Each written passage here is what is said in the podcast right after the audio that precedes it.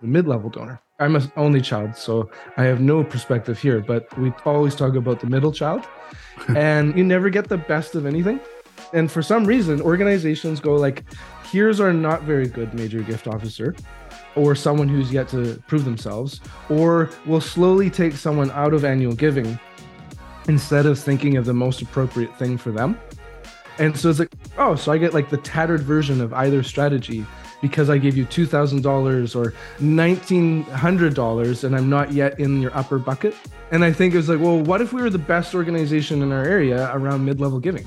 What if we made that our thing? That if you gave $1,900 or just below these traditional thresholds, that would be like this penultimate moment of like, yeah, you're going places, donor.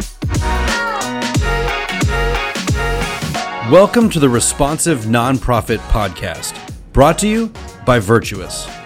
Responsive nonprofits are the organizations leading with innovation to grow giving and impact. Join us each week in spirited conversation with the leading voices across philanthropy, fundraising, and nonprofit technology. Subscribe on your favorite stations or visit us at virtuous.org backslash podcast.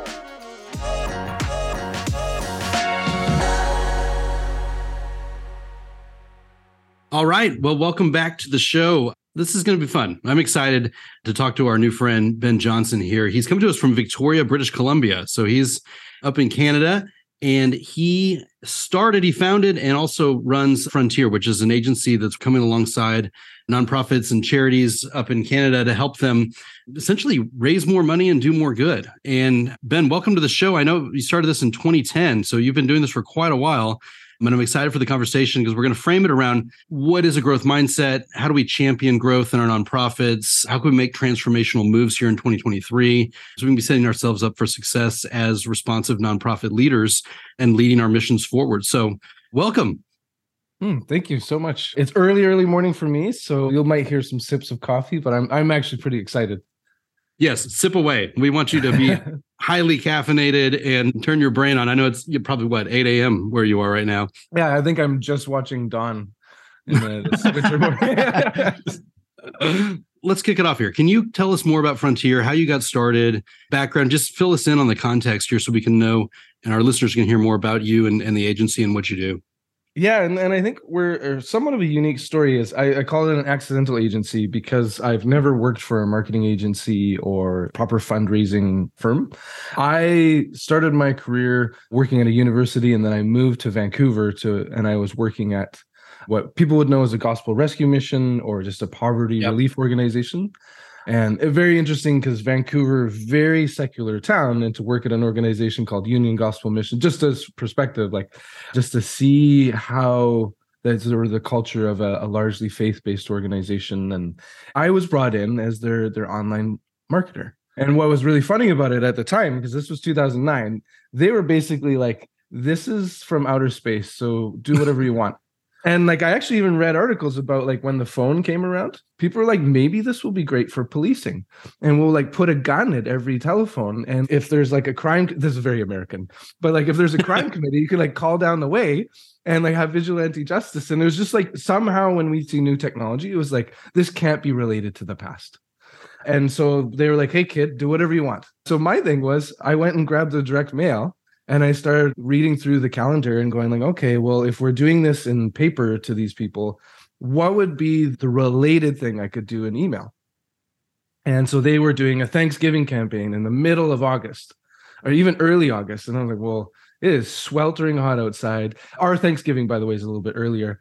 But I was like, this would be very strange to send an email in August to say announcement Thanksgiving campaign. And so it forced me to think, well, maybe I have to do something else prior. And then when we get to Thanksgiving, one of the cool things is afterwards I can send some photos. And Facebook was pretty new then, and photo albums were still things that everyone did. And I was like, oh, hey, here's some photos from the event because it was real. And one of the things I really enjoyed was I instantly got to define a lot of the best practices we'd known now for digital. Huh. And because it was like, oh, contextually, how are people emailing is a big part of strategy like we might want to go back to later because in some ways we're fighting as frontier now we're, we're fighting against like our own pace car of the past of best practices and, and we can talk about that villain but my family we decided to move to the island And it was many years before COVID. So once you move out of the city that you you work in, that's the end, right? There was no concept of work from home or remote. And as we're connecting right now. So as I was leaving, I said, like, well, what if I did this as a contractor? And that incidentally began Frontier. And then I, I started running into all these nonprofits who were exploring the idea of digital fundraising. And I started making these fundraising plans for them. And the funny thing that started happening, I was like, oh, this is a great plan and everything, but could you do the work? right?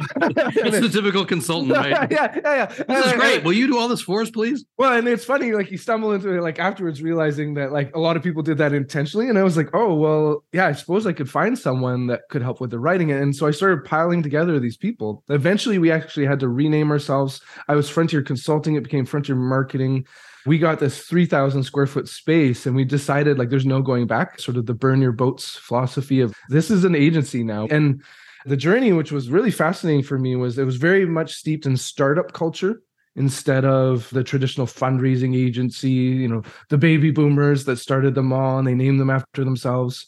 Not to, you know, take shots at them, but it was like we didn't realize that I was creating it in a very different way.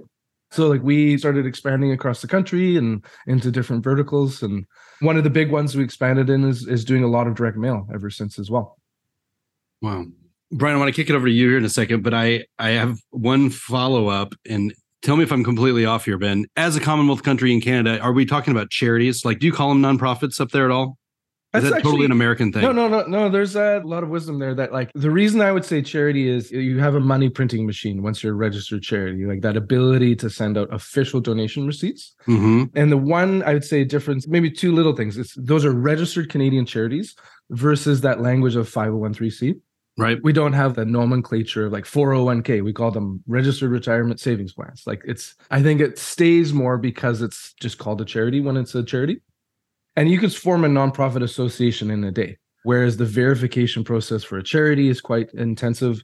And a lot of the auditing of is this a charity in Canada is on the organization instead of the person right because i think for yourselves you can issue a receipt to someone under it was like 250 something like that without asking for their address. That is impossible in Canada. As a charity, the burden of proof is is really set on them. Yes, I've started multiple nonprofits in the US and yeah, it's just me on LegalZoom filling something out in a day and then I got it. And then you get your IRS filing. It's retroactive back then to take tax deductions or tax deductible gifts. But mm-hmm. I spent six years in London and had to start a charity in London. And every time I call it a nonprofit, everybody's like, oh, you're so American. Like it, was, it was like a no no word. And so this is a charity. But yes, there was a much higher hurdle and also getting top off community or I guess governmental donations back to the organization was a huge thing for us as well. If if you had done everything correctly in the process setting it up in the first place as a charity, registered charity. It's just funny, and not to talk politics, but it's my mom moved down to Arizona, and just a huge, huge Republican fan, and and I'm I'm like elitist liberal over here on the West Coast, and she was like, "Oh, look at this stuff about socialism," and I was like, "Mom, we're a socialist country.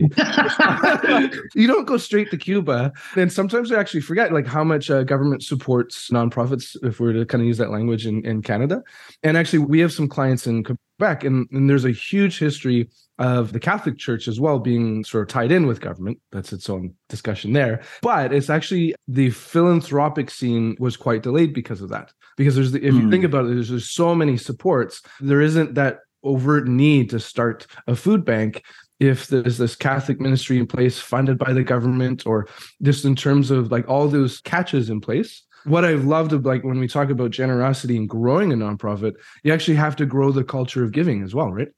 and that's that's where I want to double tap. So I think you're you're onto something there where an orientation towards growth both culminates in what I would say is mindset and behavior. So I think like I'd love to set the stage. You've worked with a lot of organizations since 2010. What are the common trends that you see from a growth mindset that helps set up an organization for success? one of the things I talk about to people is like it's not to be all positive about it, but it's like it's a journey, not a destination, is a common phrase. But it's like you have to really lean into the fact that we were never going to arrive. And the unfortunate part about a charity model and annual giving is you hit reset every year there's a joy into this the fact that like i'm 10 years into working with a little bit more than that now to one client and this idea of like oh maybe we've peaked. Maybe this is the saturation point. Maybe this is the end. And it's like wrap the knuckles of like no there's no way you've optimized everything in the fundraising environment you're in. Are we discovering more about how to convince someone to be generous and and just the best version of themselves? And i and i think where you're talking about is like how do we get outside the mindset of our budget? And like oh our needs as an organization. I think the best growth mindset someone can have is in a funny way like i want to have a polyamorous relationship with a lot of people. And so once you start to think of it more of a relationship framework you stop being that jerk that only wants to talk about yourself. Where you're like hey i'd love to you know meet some more donors. And like maybe when i sit down with them and tell them all about myself and my needs, they'll be really excited to partner with me. Oh man, like who'd you learn that from? What dating psychologist would have told you like when you meet someone, just you focus on number one, buddy, right? And that was like the history of like nonprofits for so long. It's like, you know what? Let's talk about the organization's needs. You know what the coolest thing to talk about? Our fiscal year end. We have a shortfall. right? Mm. Wait, wait, that doesn't work very well. Hang on, time out. Yeah, And I think we're like the step after that, we we made a bit of a mistake in terms of like, okay, growth mindset is like we'll focus on them, the you. We'll learn a little bit from commerce in that sense of like more of a you versus an us. I think what the unfortunate part is the commerce and e-commerce world is great at tackling that narcissism with a person and then our natural desires and to be like, oh, I want more. And was it Spirited that just uh, it was a Christmas movie with yeah. Ryan Reynolds, fellow Canadian, and Will Ferrell, and like Ryan Reynolds did such a great job of tackling that base desire we have of like nostalgia and Christmas and festering hate within that gets a, a lot of that base emotions if we know about our hierarchy of needs. But I think the ultimate growth mindset is realizing this is our opportunity to bring someone to self actualization. Mm. It's like if I was mm-hmm. like, wait a second, I feel like the best version of myself when I part with money for other people. And the, the better you are at facilitating that as an organization, just in terms of like what truly is fundraising, I, I think that's when you realize that's a never ending journey of improvement.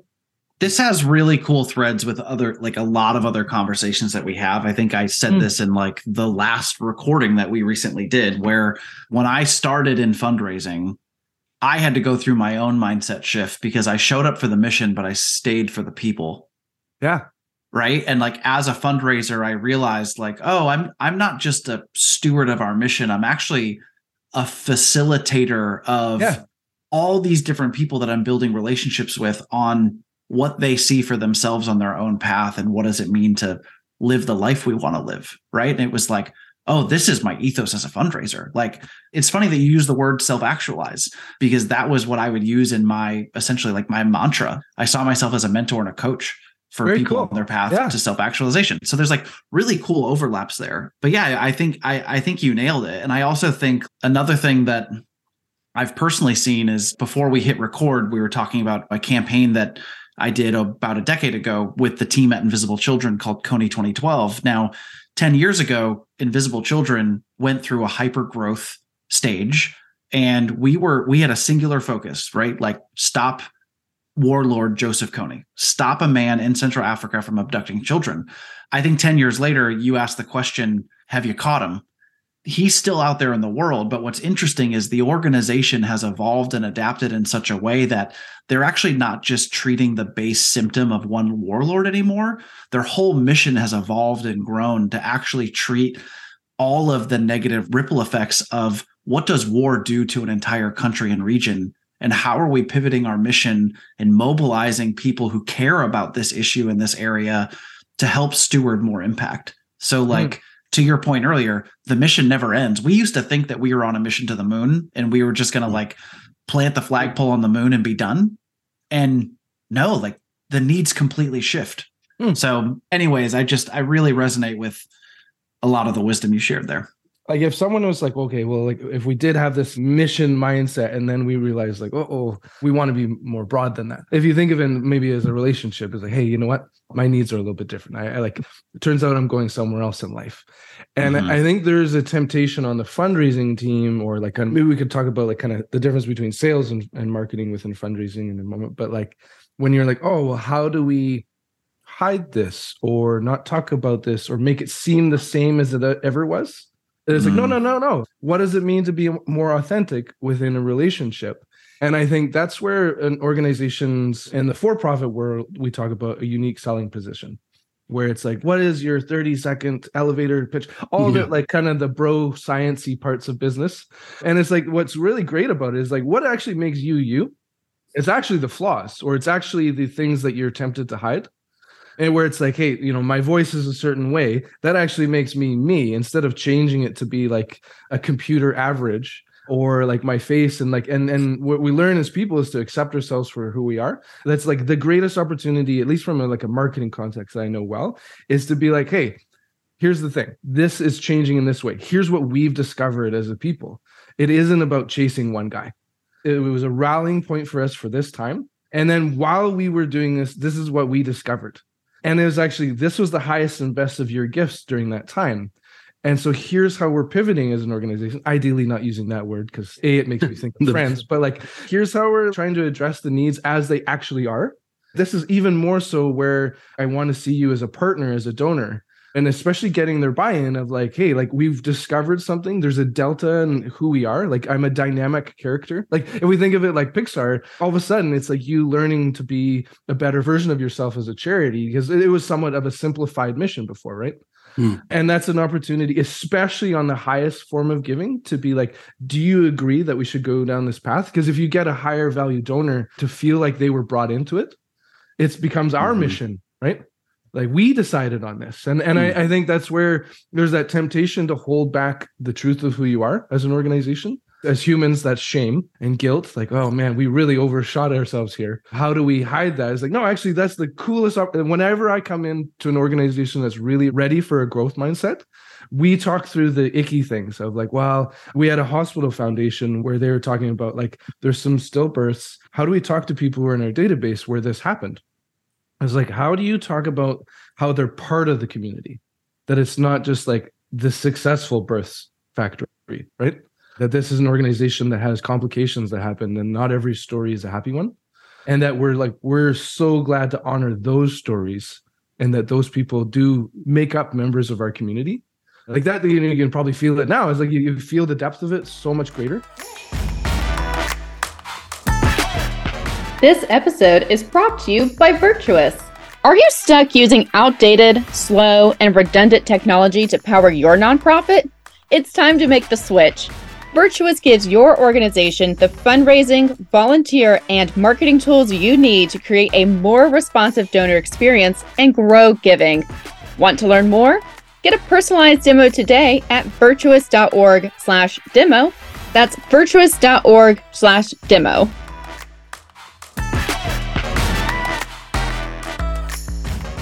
Ben, you mentioned a minute ago not only helping the donor or potential donor to self actualize, but also the organization to truly authentically be who they are. Leadership the people they help the mission just really being who they are. But in that conversation you, you also mentioned like sales and marketing. That piqued my interest because i want to pull on the thread and hear more about what the thought process was there because those are not typically words that i'm hearing thrown around with nonprofits it's more of in my startup entrepreneurial world so tell, tell me what you're yeah. thinking there and I think at the end of the day, a lot of my journey is I am entrepreneurial and I'm in the business world. And for some reason, there's a like this long-term resistance to share in the idea that we're we're just part of the same economy, that charity and for-profit or nonprofit and profit kind of thing. And one of the the tricky things is a people seem to like accidentally become fundraisers. Like it's not treated as like oh i want to go to school for this and and i want to be this facilitator of generosity and and really just kind of way brian described it as like a broker or a matchmaker right? Mm. i want to be this person who facilitates between a donor and the charity and it just so happens to be that the charity pays for that role. And so the word fundraiser is a tricky one like or fundraising what is that? And i actually think it's the burden of like both marketing where there's comms and the fundraising team. That's a challenge. But then, oh, I'm a solicitor or I'm a major giving officer. You're in sales, right? You have a book of business, you meet with people, and you mm-hmm. close deals. What mm-hmm. else is it? And like all the software is moves management. Oh, for sales. And it's like, do you have a good sales script that you work through with someone, right? For their purchases and, and renewals. Like it might as well be insurance that they're selling. And then, oh, there's a department that somewhat competes with them, but is, is ideally in tandem. And they send out direct response materials as a marketing group, like the one to many. And what I always found was strange is um, so I have all these hangups around AFP World and CFRE because as the the kid in online fundraising 12 years ago, I had like clacked together some keys, raised millions of dollars, and they're like, wow, it's not like you did it on one deal, if they were to use that language. And I was like, well, every year this organization is getting millions of dollars because it's very marketing driven. And I think how do we learn marketing tactics at large, right? Like in, in self actualization, when we talk about it, that's a key part of persuasion, kind of thing, right? So it's like, I, like what is it like to do persuasive marketing is really important for anyone to learn, so long as they're doing one to many communications for a charity. If you're doing one to one, you need to like get some Zig Ziglar tapes and learn about sales, right? and I think it's unfortunate that like if we were a Ford dealership we'd say that person sells cars, there's sales, and then the magazine or the newspaper ad, that's marketing. Not to keep pounding the invisible children drum, but but we we also were doing back in basically 2009 to 2012 we were doing a lot of really savvy digital marketing in order to mobilize people in digital peer-to-peer fundraising. And we'd do a campaign for 100 days once a year and they would always raise between 1 and 3 million bucks. And right and it was it was this thing that we would rinse and repeat. But i think the thing that we were selling even though our mission was something completely different the thing that we were selling was no matter what age you are no matter where you're from no matter what your life experience is you have the power to make a difference in the world. And mm-hmm. we believe that this is this problem that exists in the world today should be able to be eradicated by people coming together people just like you that can mm-hmm. do that with us. And like people saw a part of their own fabric of their identity yeah. in the fact that we were giving specifically young people our average donor was 16 we were giving young people a platform to say i matter my voice is powerful. I am worthy. My time here matters. And like that was the channel. And our marketing engine was built around that. So again, everything that you're saying here, like just I'm sort of having flashbacks where I'm like, oh yeah. man, we were doing this 10 years ago. Like that's wild. There's some pretty cool elements to that where like for one is like COVID happens and people are like, man, this digital revolution. And I think for folks like us where we're like, ah, it just feels so weird because I've been doing it for like a decade before this. This has been a yeah. thing for a while, right? And where you talk I, about identity, that's a really big one. Hmm. Mm-hmm. I actually thought that, and again, like I don't want to minimize all of the pain and suffering and trauma that came along with COVID, but I think for a lot of organizations and people in our sector, for me, I actually saw it as a springboard into the future, right? Like nonprofits yeah, are yeah, his, historically 10 to 15 years behind the corporate sector. And it was like, whoa, the nature of this environment is actually a forcing function for organizations to innovate. And for organizations that don't innovate and adopt a responsive growth mindset, those organizations are going to struggle to grow into the future. Right. I think something that you hit on a little earlier, Ben, was this idea of listening first. And that is actually the first quadrant of the responsive fundraising model. Mm-hmm. When we think about our donor cultivation acquisition flywheel, we actually believe in our methodology that the first thing we have to do before we do anything is listen. And that's everything in one to one conversations, but that's also using tools and technology to be able to look at what stories of impact and messaging resonates most with your donors? Where are they spending time on your website? What is the frequency in which someone goes to your donation page and abandons it or gives you a gift? What are all of the different touch points that we are looking at in terms of listening that actually tells us a human story about someone on the other side of a screen? So I grew up in small towns, and I, I joke. I, I like to think I, I think at a higher level, but I speak in lowbrow English. So like if we were kind of like, what what do we mean by like listening and mobilization? And and again, that mm-hmm. that framework of sales is I need to persuade you to do something. If we're to be biblical, like don't just hear the words, do what it says. And it's like I need to convince someone to do an action. And the strange part is they don't get a traditional payoff. We talk about like generosity isn't natural because it's not a survival thing the word charity is to care for my fellow man, to use that kind of the word broadly. And frankly, that's not the best thing for me. I have to care for my circle first and foremost. So like what is the benefit to go beyond that? And that's that we have to help someone go beyond their their survival and their scarcity mindset. I think it's difficult because a charity is often steeped in a scarcity mindset themselves right, as an organization. Right. Well, you don't you don't deserve a raise, Rob. Hmm. Right? Uh, we need to be sacrificing ourselves and and, yeah. and, that sort of not necessarily a victim mindset, but maybe even a, a martyr one. And then if someone says identity or listening, it's like how do i help someone feel seen i have to actually know stuff about them if like if i wanted to be an amazing con artist for charity i call it the long conversion instead of long con is like actually have to know a great deal about them to help them feel seen because it's like well why listen well you're listening so that you can repeat back to them like in a great mm. sales process yeah. you say like hey rob what i've heard is this is that right okay well then considering this it sounds like you need that Mm. And he's like, "Oh, I really feel like you understood my needs, right?"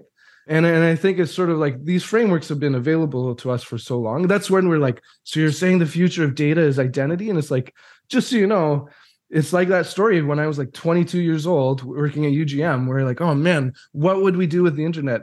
Maybe the things we've been doing forever, connecting with other humans and making yeah. it feel like a real connection. yeah yeah and it's i think that's the exciting part about uh, maybe a growth mindset is like again working another biblical phrase is like there's nothing new under the sun everything we're trying to do is be more authentic and, and connect better right out of college i was going on these trips across the world i went to china like eight times and hmm. I was going on these trips to work in us english schools and also it was a ministry and help just have conversations with folks but i had to go raise a bunch of money and i'd never done that before and one of my mentors gave me a book called people raising and he's like, look, you are not fundraising, you're building relationships with people. Like that's all this is, you know? And so it was like, who are all the people you know? And you know, and I made a like a A list of all the folks and then a B list, and I'd work through the A's, then go to the B's and C's. And I found it like so easy to raise money if I'm actually just building a relationship with the other person and and it, all the stuff you're talking about like listening to them being a friend trying to go authentic with them developing trust with them. And then of course as you build a friendship and trust then of, of course they want to give you money to help with whatever the mission's going to be or whatever you're doing. So i was just thinking about that while you were explaining. One of the things i want to dive into just a little bit here is i was poking around your website and actually being responsive is one of your core values is that right or, or maybe yeah, yep, responsive mindset but i'm sure not only as an agency you're trying to embody this, but this is obviously what you are are training your when you're consulting. This is what the the framework that you're leading your folks through, right? Yeah, and, and I think one of the things we could talk about is I think the strange sand in the engine of responsiveness is best practices. So there's the internal to like colleague to colleague, because if, if my colleague doesn't get back to me, that just grinds the gears of, of productivity within an agency. But then, you know, how do we, in a very client driven agency, like if, and, and understanding the anxiety that a charity has in trusting an agency, uh, that like, you know, especially the pre Zoom days, like it'd be nice to have a colleague I could go into their office and be like, are you working on this? Is like how are you dealing with this? And like just to honor that the relationship with an agency involves a huge amount of trust mm. because like your boss can go into your office and be like what's happening here brian Frontier's on it, as, as far as I know, but they haven't been getting back to me. But like, I just wish I could run to their office and strangle someone right now. But like, I just have to trust. And and then this relationship with donors, where we're periodically communicating to them and doing these fundraising campaigns. Like, how do we not get like locked in a certain pattern ourselves? Right? Mm. Because like, what is responsive is like, oh, you're just same old, same old all the time, right? And like you know how are you changing to honor people? Or if there's a is a crisis within the community that you serve as the beneficiaries? Like have you been adapting your services in any way? And and i think this idea of like empathy driven as an organization should mean that you change in some way all the time right I don't like data driven for one particular reason in in that it's like the it was birthed out of that Silicon Valley culture of like guys that look like us and and I got to be that 23 year old that was receiving a lot of trust and like unpacking and kind of unlearning what it means to be that Silicon Valley culture. And like what data driven is actually kind of missing out on to just a little bit more of being responsive. Hmm. Because like at the end of the day when someone says data driven it means I change my opinion based on new information not that like robots are the ultimate source of knowledge right like you know, when we mm-hmm. see data driven it's not like we just look at numbers and and well is done good it is like we receive inputs and, and are adaptive kind of thing Yeah, the data mm-hmm. has to inform the ways in which we are responsive as humans to other humans, right? Yeah, and and then there's so many like when we say data, it could mean getting all sorts of positive feedback that like, wow, I really really like the story that you guys were telling, right? Mm. And it's like, oh, what mm. about that? Oh, it was just mm. it really seemed like a great mother daughter, and I think where I want to encourage organizations is qualitative feedback is incredibly important because often like say it's early january right now we ask clients like you know how many nasty emails did you get in the last little while for the, the you know Christmas and year end campaign. Let's have that moment. Were any of them real? Obviously, someone can just mad at me and mad at you and and they were having a bad day. But like, let's go through them as painful as it is to address. Because like, yeah, it's great. We raised half a million dollars or a million dollars. But what was the other side of that that we can kind of maybe like take a moment and say, is there anything we need to tinker? And I think that culture of optimization, which is really good, is what are we hearing that we can guide ourselves in a slightly different direction versus that kind of dualistic on off. Oh, let's cancel this campaign. I got too much negative feedback. One thing in terms of responsiveness, and I'm going to pull a stat here that I know doesn't actually apply to Canada, but I'm trying to make a point is the Giving USA report last year was able to identify that over 60% of all giving comes from low and mid-level donors. But, you know, that's like a percentage of giving, but in terms of dollar volume and, and who is having the biggest impact, right? Like we're still being carried by a shrinking donor pool of major givers that only makes up about 10% of giving.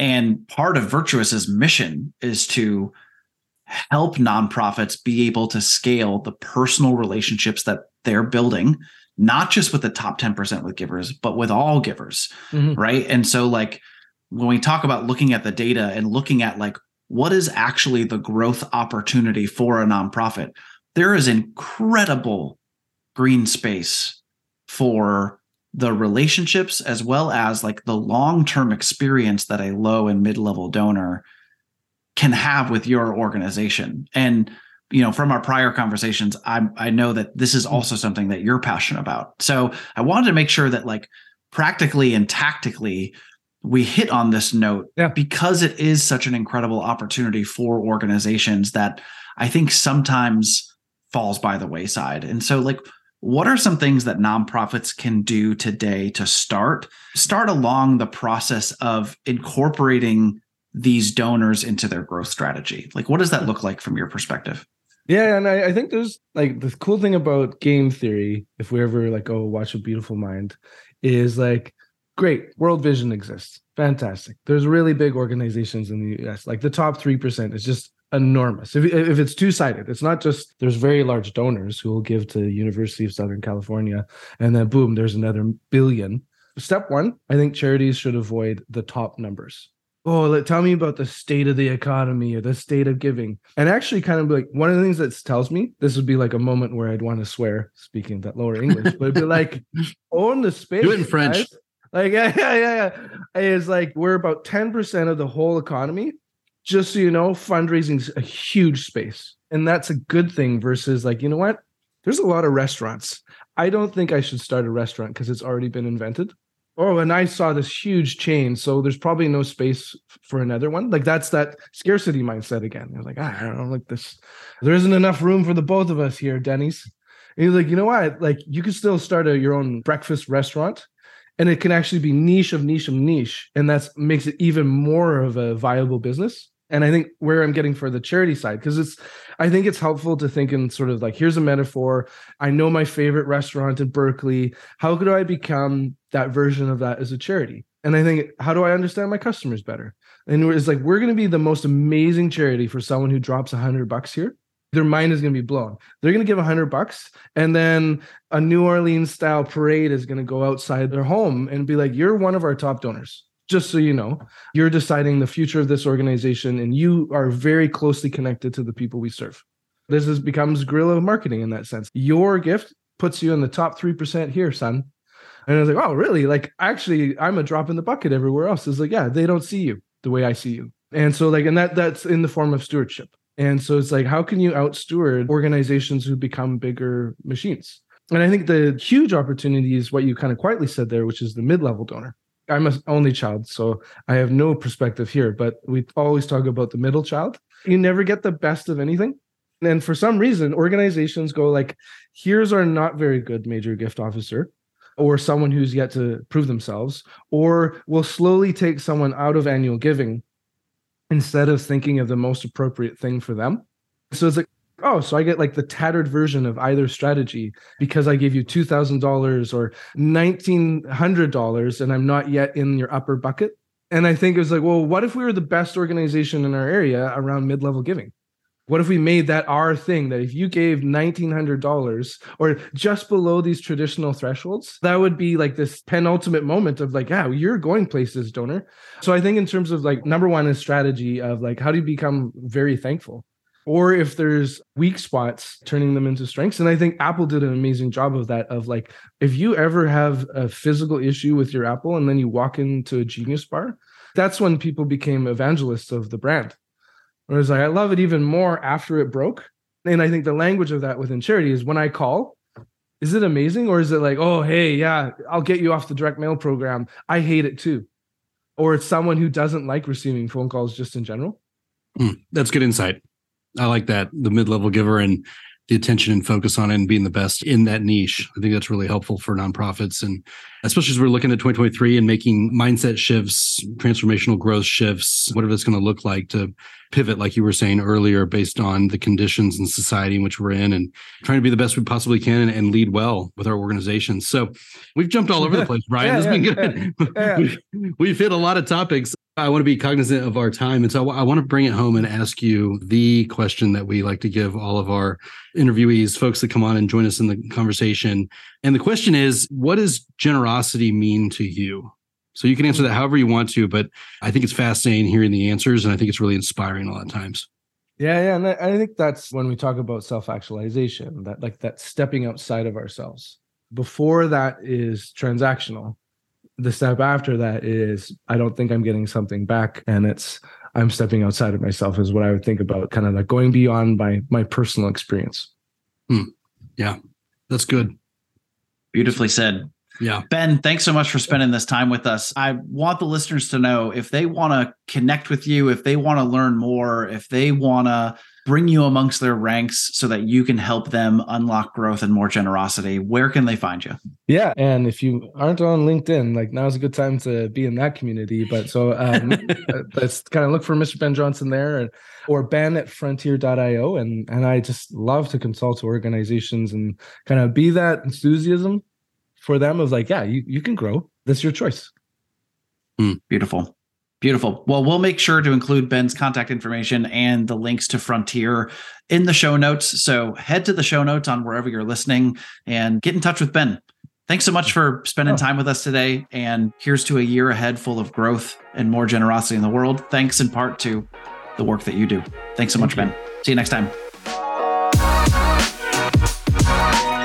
And that's a wrap, folks. Thanks for tuning in this week to the Responsive Nonprofit Podcast. We are so grateful for your time. We know how busy you are and consider it a privilege to journey alongside you as you work to make change in our world. We believe in you and would love to hear from you. Projects like this are only as good as the feedback we get, the guests who come on, and all the topics we get to discuss. So if you have an idea, if you know of an impactful guest that must come on the show, or if you want to be a part of the responsive community, check us out over at virtuous.org backslash podcast and join the conversation. Don't forget to subscribe on your favorite station. Your mission needs your collective talent and passion. So go forth and lead the charge forward, and we'll be here cheering you on. We'll see you next week.